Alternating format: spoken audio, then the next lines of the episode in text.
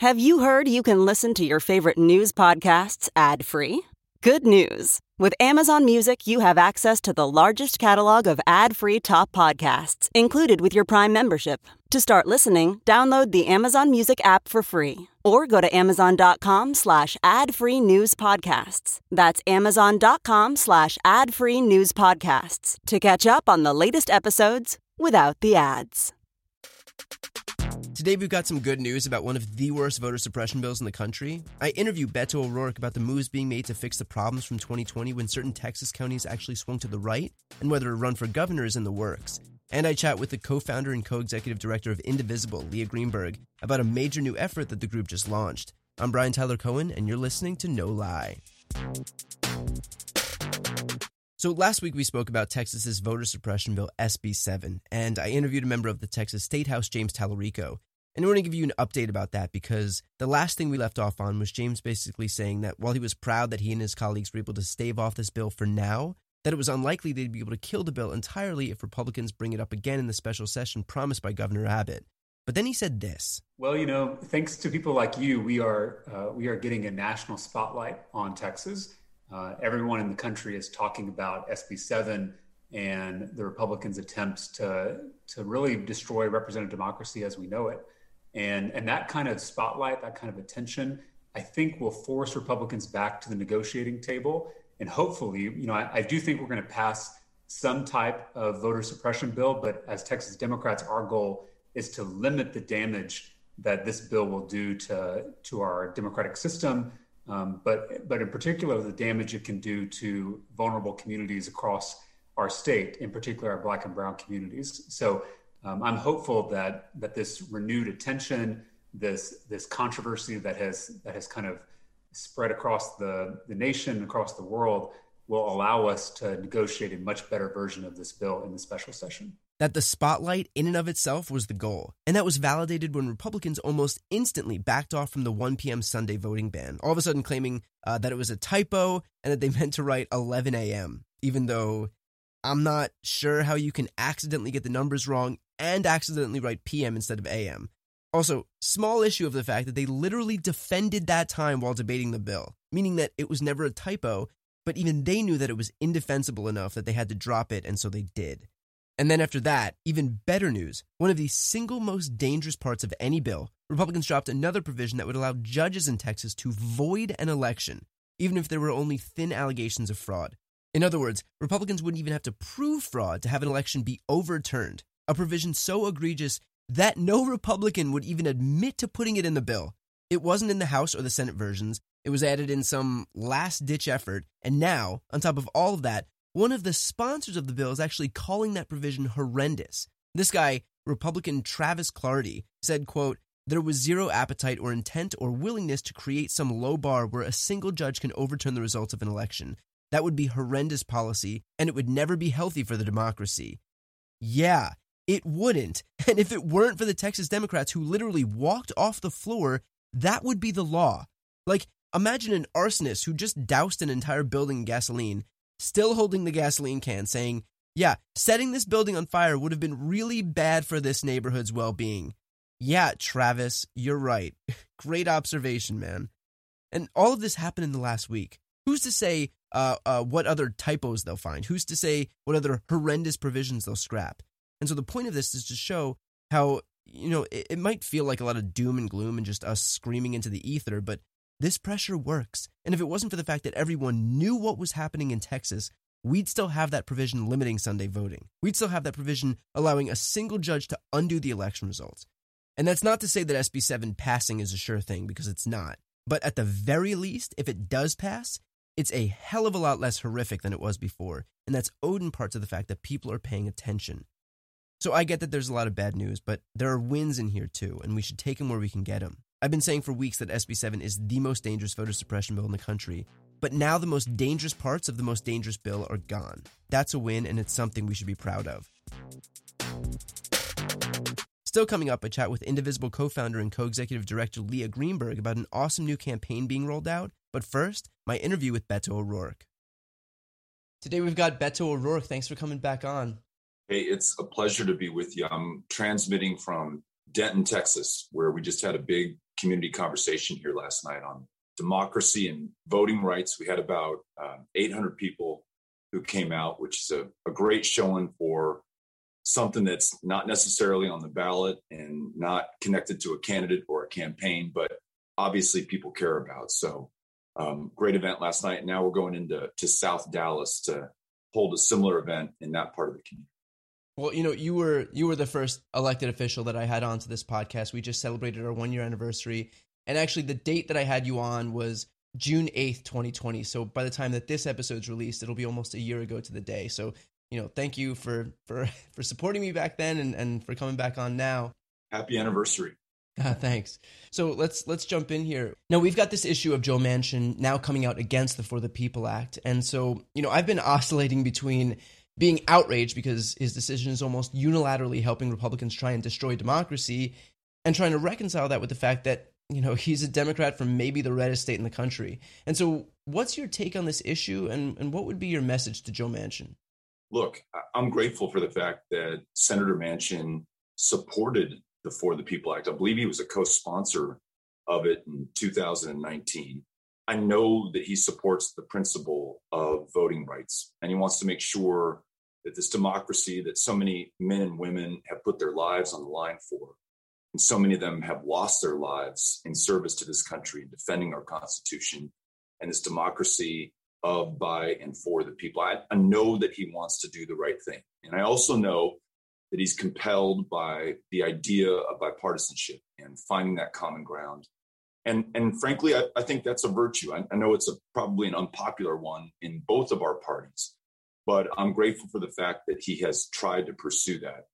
I'm holding out the hope that after he exhausts uh, every avenue of bipartisanship, and, and let's hope on one of those he finds those 10 Republican votes necessary to get voting rights passed. But should he not, I would love for him to come back, and I would love for all of us to welcome him back into the fold of support of the For the People Act. And what I know Senator Manchin knows, and Brian, I know you know this as well, major civil rights and voting rights legislation is always a, a tough process to pass and very rarely has been done on a bipartisan basis. The 14th Amendment was passed on a party line vote. The 15th Amendment to the United States Constitution after the Civil War was passed on a party line vote. It may very well be that for the people, which will guarantee and expand voting rights in this country.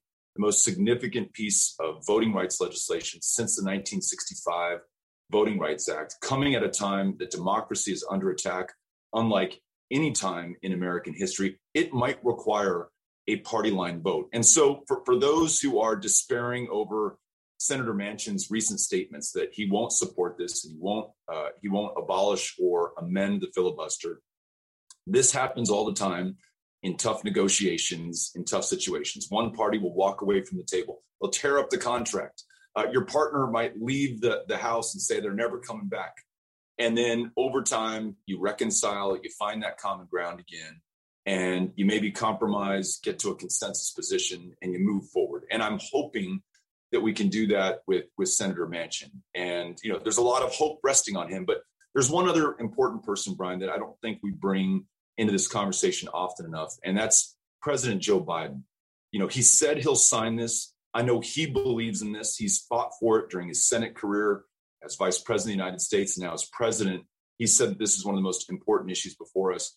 But I'd love to see him do more. I'd love for him to bring the country together in a national speech and say, you know, men and women of America, um, voting rights are under attack in 47 different states, 360 pieces of legislation. The citadel of democracy, our United States Capitol, was violently attacked on the 6th of January, and tens of millions of our fellow Americans believe in a big lie that the 2020 election was fraudulent, even though Donald Trump's own Secretary of Homeland Security called it the, the safest and most secure election in American history. People of America, Republicans and Democrats, let's come together to secure our democracy and to pass voting rights. We need that speech right now. Uh, we need that leadership from Joe Biden. And I think that will do a lot to help Joe Manchin get to the right place. You know, building on that, uh, Texas Democrats in the state house had inspired, you know, the whole party last week when they walked out to deprive the chamber of a quorum and killed SB 7, which is the Texas Republicans' own voter suppression law. Now, Governor Abbott had promised to bring SB 7 up again for a vote in a special legislative session. Uh, I interviewed a member of the Texas State House, James Talarico, last week, and he did mention that ultimately uh, they would be unable to kill SB 7 when it comes back up for a vote. So I guess the question is what's the move here? How do we stop what would arguably be the most severe voter suppression law in the country from taking hold? I think the the metaphor or the analogy that, that comes to mind in answering your question is we're, we're in this this battle, this war for democracy across many fronts. I mentioned there's 47 state legislatures that are considering or have passed voter suppression legislation. One of the, the major fronts in this battle is Texas, which is already the toughest state in which to vote. Our voter ID laws, our racial gerrymander, the hundreds of polling place closures concentrated in Black and Latino neighborhoods, it, it's already made it the toughest place in America to be able to exercise your right to participate in this democracy.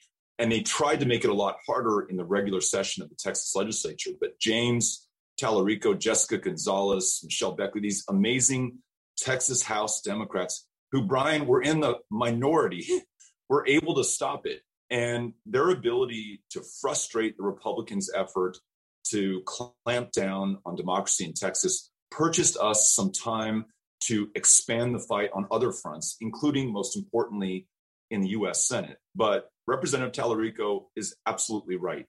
If we cannot get the Senate Democrats, who, in contrast to the Texas Democrats, are in the majority, to do yeah. their job and to pass this voting rights legislation known as the For the People Act or H.R. 1 and Senate Bill 1, then this sacrifice, this struggle, this victory in Texas will be for naught. And so it's imperative that over the month of June, which may be the month that we have before the legislature is called back into a special session, that we make the most of it. And that's why you have me and many others traveling this state, rallying people to the cause of democracy and voting rights, asking them to pick up the phone and not waste their breath on Senators Cruz or Cornyn, but to go right to the White House, to the most powerful person on planet Earth, Joe Biden, and ask him to use that extraordinary power to bring democracy home to this to this country. So we, we we've had this reprieve in, in the fight for a moment here in Texas, and now we've got to focus all of our force on the U.S. Senate and on the president. They've got to come through for us at this moment. Now, speaking of Texas Governor Greg Abbott, I know you won't say whether you're running for governor or not, but is there anything that would prevent you from running for governor of Texas? this fight that we're in right now for, for voting rights in Texas, for democracy in Texas, is the most important thing that I can think to do. Um, as I hope I just made the case that our democracy is on the line and the window of time within which we could save it is quickly closing. And so there should really be no other consideration, I hope, for any of us other than doing that. And on this question of, of running for governor for me or anyone else, I don't know that it will matter if we fundamentally lose the right to vote in, in this state. I, I think the the odds become that much longer, um, the, the playing field that less even, um, the odds that much more stacked, the game that much more rigged. Uh, we, we've got to make sure that we have free and fair elections. And then when we mount campaigns and support candidates, we know in good faith that we have a shot at, at winning at the end of the day. And especially in Texas, especially in Georgia, we're on the eve of her 2018 campaign. Stacey Abrams was witness to the purging of hundreds of thousands of voters from those rolls. Um, they just passed and signed into law under a painting of a plantation, no less, some of the most restrictive voter suppression legislation in, in the country. So we need to win this fight. We, we absolutely must win this fight. Uh, it is it is existential, not for Democrats, by the way. It is existential for democracy. So let's see this through, and then if there is some other capacity in which I can serve, either as a candidate or supporting great candidates, uh, I'm all in. I'm I'm in for the distance for Texas. Great. Uh, well, a lot of the work that you do does intersect with the work that Stacey Abrams did in Georgia, but you know, in this last election, whereas Georgia went blue, Texas hit some some snags. So, what's being done to rectify the issues in Texas, especially with the Latino population uh, and that that Latino vote actually swinging to the right in places like South Texas and the Rio Grande Valley?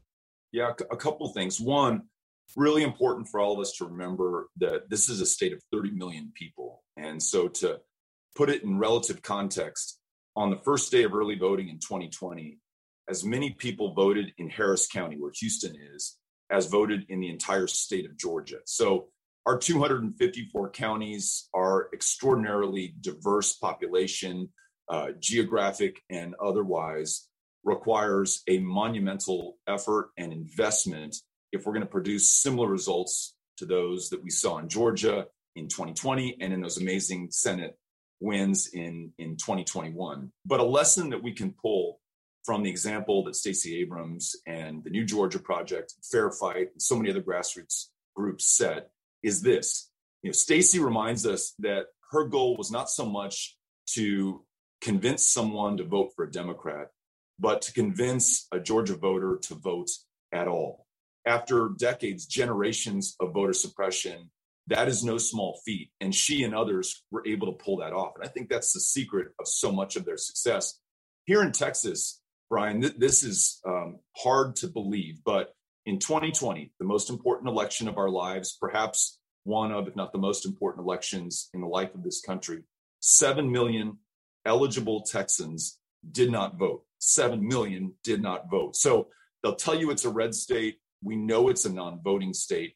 Convincing or listening to those 7 million Texans as to why they did not vote and helping them to come to a conclusion that voting actually matters, that their voice actually counts, and that we're listening to them is the game. It, it's it's how we do this if we have free and fair elections to begin with. And so that's why you see powered by people, our organization. It's why you see the Texas Democratic Party. It's why you see Move, all, all these amazing organizations in this state. The Texas Organizing Project is another one out there now in 2021, not waiting for 2022, talking to and most importantly, listening to voters to bring them out. So I, I think that is a, really important example that Stacey Abrams and others have set in Arizona, in Georgia, in states where we saw significant success in 2020.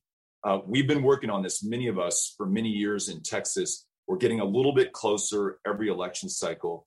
We need to bring it through in 2022 and in 2024. Take some time, take some effort, and and if you're you're watching this and you're interested and you want to be part of this fight, join us at Powered by People. It's poweredxpeople.org, and we'll put you to work. Certainly, if you're in Texas, we'll have you knocking on doors. If you're outside of the state and you want to help us, we'll put you on the phones and we'll have you texting. Um, there's a way to help out in Texas, and we'd love to have your support to do it. I'm I'm really glad that you brought up Powered by People. And before you go, I do want to let you know that about a month ago, I started the Don't Be a Mitch Fund. Uh, that was to raise money for voter outreach and voter registration organizations in the eight states with the closest Senate races in 2022. And the goal was to focus now on getting people educated and engaged and registered, you know, basically to build the foundation now so that we're not just, you know, shelling out cash for attack ads in September, October, and election year.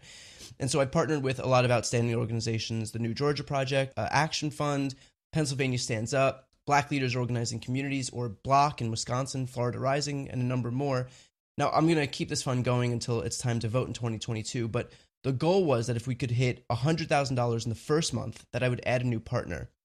And as of today, just a month into this fund, uh, we've exceeded that 100,000. We've actually raised more than $250,000, and that was thanks to the amazing people watching and listening right now. So I'm going to keep my word, and I'm going to be adding a new organization uh, to this fund, and that will be your organization, powered by people. The work you do is beyond inspiring. It's what I wish we had in all 50 states. And so, you know, I'm I'm thrilled to be able to spend the next year and a half helping support the work you do in Texas. Brian, that's amazing. Um, unexpected and such an awesome surprise. And so thank you to you, but but also obviously thank you to those who follow you and watch you and and take your guidance as gospel um, because they're the ones who are funding this these great campaigns and grassroots efforts in other states. And now it sounds like powered by people here in Texas. I'll, I'll make this commitment to you and to your viewers. We will make the most of, of what you contribute and put into the effort. Um, we have traveled uh, just over the last six days to, to eight different communities to register voters, to bring people into this fight for democracy and voting rights. And we're not going to the bluest of places, uh, at least not yet. We've been traveling to some of the reddest counties on planet Earth. And we've had folks come out in the hundreds who want to be part of this effort and this fight. And your donations will support them as they become volunteer deputy registrars to, to get people onto the voter rolls. Your support will help us to back these state legislators who are fighting the good fight here in Texas. And your support will help us to win elections in 2022, 2024, and beyond. So, Brian, I cannot thank you enough. Of course. Well, well, we're, we're happy to do it. So, Beto, I know that you're you got to get back on the road here. So, thank you again for taking the time. I appreciate it. It's always great talking to you. Grateful. Likewise. Thanks again to Beto O'Rourke. Now I'm joined by Leah Greenberg, the co founder and co executive director of Indivisible. Thanks for coming on the chat. Great to be here. So I'm sure everyone's heard about Indivisible, but give me the elevator pitch for those who haven't. Well, Indivisible got started shortly after uh, Donald Trump was elected in 2016. Uh, my husband and I put a guide to uh, congressional activism, to organizing locally to resist Trump uh, on the internet. Uh, to our total surprise, it went viral, and then thousands of people around the country started to form groups called Indivisible Groups, dedicated to both putting the guide into action and more broadly to promoting uh, progressive policies and a progressive vision of um, our, our, country. We formed an organization to support them and to uh, bring together uh, all of this incredible energy into uh, particularly national strategies for impact, um, and have been working in partnership with this movement ever since. That's fantastic. So you've launched an effort now that's called the Truth Brigade. So can you explain what that is and how it works? Indivisible's Truth Brigade is a team of thousands of volunteers who are trained in disinformation fighting uh, and who work together to share and amplify positive, authentic counter messaging. Uh, the program really came out of needs and concerns we were hearing from indivisible leaders around the country, especially folks in red and rural areas, about the impact of disinformation in their communities. Um, our team dug into the research. Uh, the organizer for Colorado, um, Jody Rain, on our team, who um, went into the research and tried to uh, contact a bunch of experts and figure out what could a decentralized network of locally led groups and individual volunteers do to combat disinformation. Um, and what uh, we came up with was this idea that um, fundamentally, you know, this is not a problem that is going to be solved by an app or an algorithm alone. Um, but one thing that can have a really powerful impact is people uh, organizing and messaging within their own networks in ways that dispel damaging narratives and replace them with positive, authentic counter messages. Um, so that's the Truth Brigade. So basically, where, where do the edicts come down? Like, how do you decide? Okay, this is the piece of disinformation that we're going to focus on, and where does the where does the fact check basically come from? Does it come from like the top?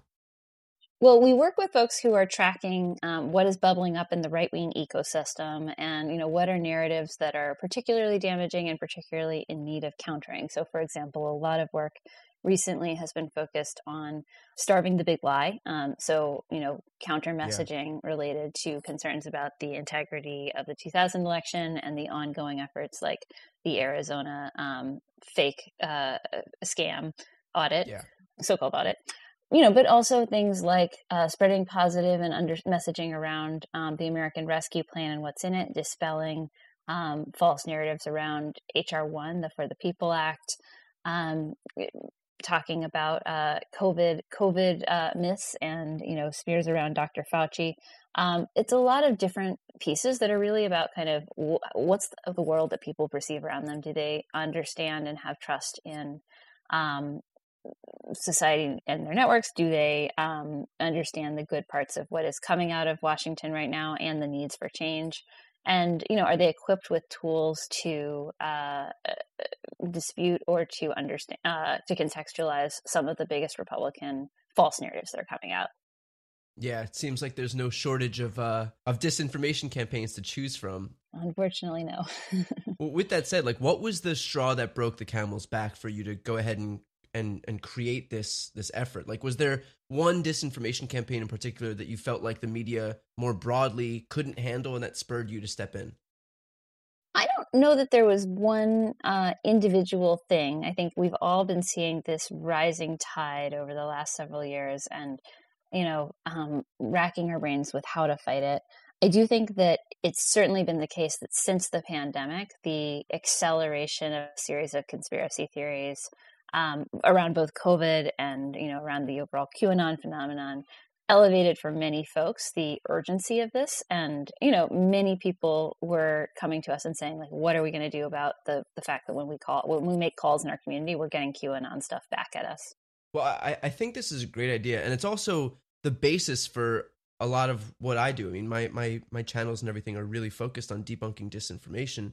Mm-hmm. um but at the same time i'm i'm wondering is it really tenable to have to do this when we're up against systemic disinformation from bots and even right wing media, you know, real right wing media and right wing elected officials. Like, isn't there a part of you that recognizes that we shouldn't have to create an army of thousands of volunteers just to get back to zero here? Just like none of this benefits us. This is just to level the playing field. Absolutely. I mean, look, this is, we are fully aware that this should not be the responsibility of individuals to combat. Um, there have been real failures in regulation. There have been real failures of leadership in the tech companies um, that have gotten us to this point. Um, they are they've consistently kind of the tech companies have consistently declined to recognize that they have real roles as media companies. Um, they function as such. Uh, they have really absolve themselves of responsibility for many of the damaging things that happen on their platform, and Washington has failed to act in a way that would encourage them to do so. Um, so I don't think anybody feels like this should be the responsibility of organizations like ours or volunteers like the Truth Brigade leaders, but it is where we are, and we're trying to figure out, you know, how can we have the biggest impact possible, and how do you how do you have that impact on a local level, right? Um, fundamentally, what we know is people are more likely to resonate or believe material that's coming from within their own community. So the message matters, but sometimes the messenger matters just as much, and that's what Truth Brigade brings: is uh, real, genuine messengers located all around the country. So I'm on every platform, um, but the platform that I notice that conservatives have really overtaken, you know, probably on purpose and with coordinated help from that platform is, is Facebook. So mm-hmm. obviously the Facebook audience skews older you know that that's the republican base those are more reliable voters and presumably they would be the easiest marks for a republican party that that needs marks. Do your efforts pay particular attention to facebook over the other platforms? You know facebook is quite often um, the the primary platform where folks are sharing this content um, and yes we recognize the same thing that it is it plays a, a very disproportional role in the spread of misinformation by the way, what do you think of Facebook's decision to revisit Trump's ban in two years? That sounds painfully well timed for the 2024 election. So uh, yeah. I, I, don't think much of it. Yeah, um, I, I, I, would say more generally, I think that they're they're really abdicating their responsibilities here again. Um, leaving the door open to a return is completely inappropriate and incommensurate with the reality of what Trump did, which was attempt to incite a coup. Right. That's not a well, two-year timeout kind of thing. I was going to say apparently that apparently uh, the punishment for attempt, attempting to an insurrection on the U.S. Capitol is uh, is uh, 24 months. So, um, what else are you guys doing ahead of 2022 more broadly within Indivisible? Well, look, right now we are in the middle of a democratic trifecta. These do not happen very often. They are, you know, once in a decade, once in a generation sometimes. They are the moment when you actually can really deliver at the federal level and show people why democratic governance makes a difference in their lives. We've already seen that with the American Rescue Plan.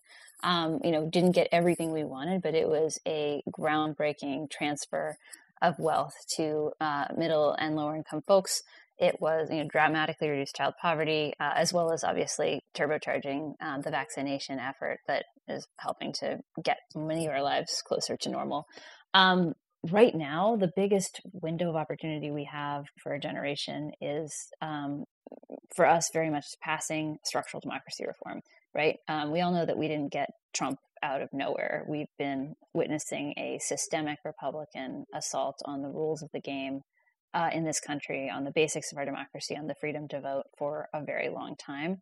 Um, it's you know everything from targeting and suppressing voters of color uh, to going after labor unions to rigging the courts to gerrymandering their way into power. Uh, it's it's really everywhere they can think of to rig the rules of the game. They're going for it. And you know yeah. if we don't use the power that we have right now to make our democracy fairer more inclusive and more resilient against these attacks, then we're just going to keep playing this same rigged game. So for us, we are just all in right now on fighting for the For the People Act. we're all in on fighting for the John Lewis Voting Rights Act and for DC statehood, because these are the kinds of reforms that we need to actually make our country uh, genuinely a representative democracy. So, how can we help both the Truth Brigade and Indivisible more broadly? Um, well, we hope that you will uh, join us in the Truth Brigade if you are interested in volunteering to spread authentic, positive counter messaging to fight disinformation in your own community. Uh, and we hope that you will join us in taking action to convince Congress that this is a once in a generation moment um, to pass game changing structural democracy reform uh, that will actually help to make our democracy fair and more inclusive. And there's no time to wait, and you need them all in too. Leah, thank you so much for taking the time. Thank you for the work that you're doing and for this new project as well. You've got a lot of people behind you and, and, and supporting what you guys are doing. So thank you. Thank you. Thanks again to Leah. Now, one last note before I sign off, and that's that now that Powered by People is officially part of the Don't Be a Mitch Fund, if you haven't yet donated, please consider making a donation. I really want to be able to show Beto and the folks in Texas how much of a punch we can pack. So far, we've raised almost $300,000 in just over a month. That is beyond anything I could have imagined. But these organizations are already working. They're already doing their part. They're knocking on doors, they're phone banking and text banking, they're contacting voters, and they're getting people registered. Even if you're not out there volunteering, you can help support the people who are. So please, if you plan on donating in the 2022 midterm cycle anyway, your money will go the furthest by donating now. The link to the Don't Be a Mitch Fund is in the episode notes and also on my website at briantylercohen.com. Okay, that's it for this episode. Talk to you next week. You've been listening to No Lie with Brian Tyler Cohen, produced by Sam Graber, music by Wellesley, interviews captured and edited for YouTube and Facebook by Nicholas Nicotera, and recorded in Los Angeles, California. If you enjoyed this episode, please subscribe on your preferred podcast app. Feel free to leave a five star rating and a review, and check out briantylercohen.com for links to all of my other channels.